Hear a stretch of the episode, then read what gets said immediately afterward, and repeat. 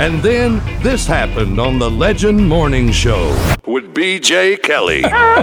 You don't think people are getting tattoos of me on their body somewhere, do you? I don't know. They might. He's right. You are quite the celebrity. Hmm, I never thought about that before. Now I'm getting kind of scared. I really am. I'm getting scared. I'm gonna. We're gonna all co- we're gonna all go get us a BJ tattoo and. Hmm. Well, you know, if, if there, there was a story about a guy that had that Bernie Sanders in the chair, you know, with the mittens on, they had that tattooed on him. Mm-hmm. If they'll get that, they'd, they'd probably get me.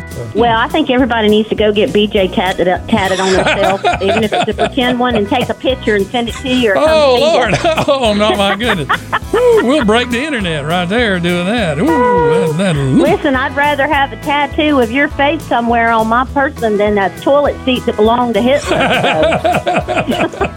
The Legend Morning Show with BJ Kelly on 96.9 The Legend.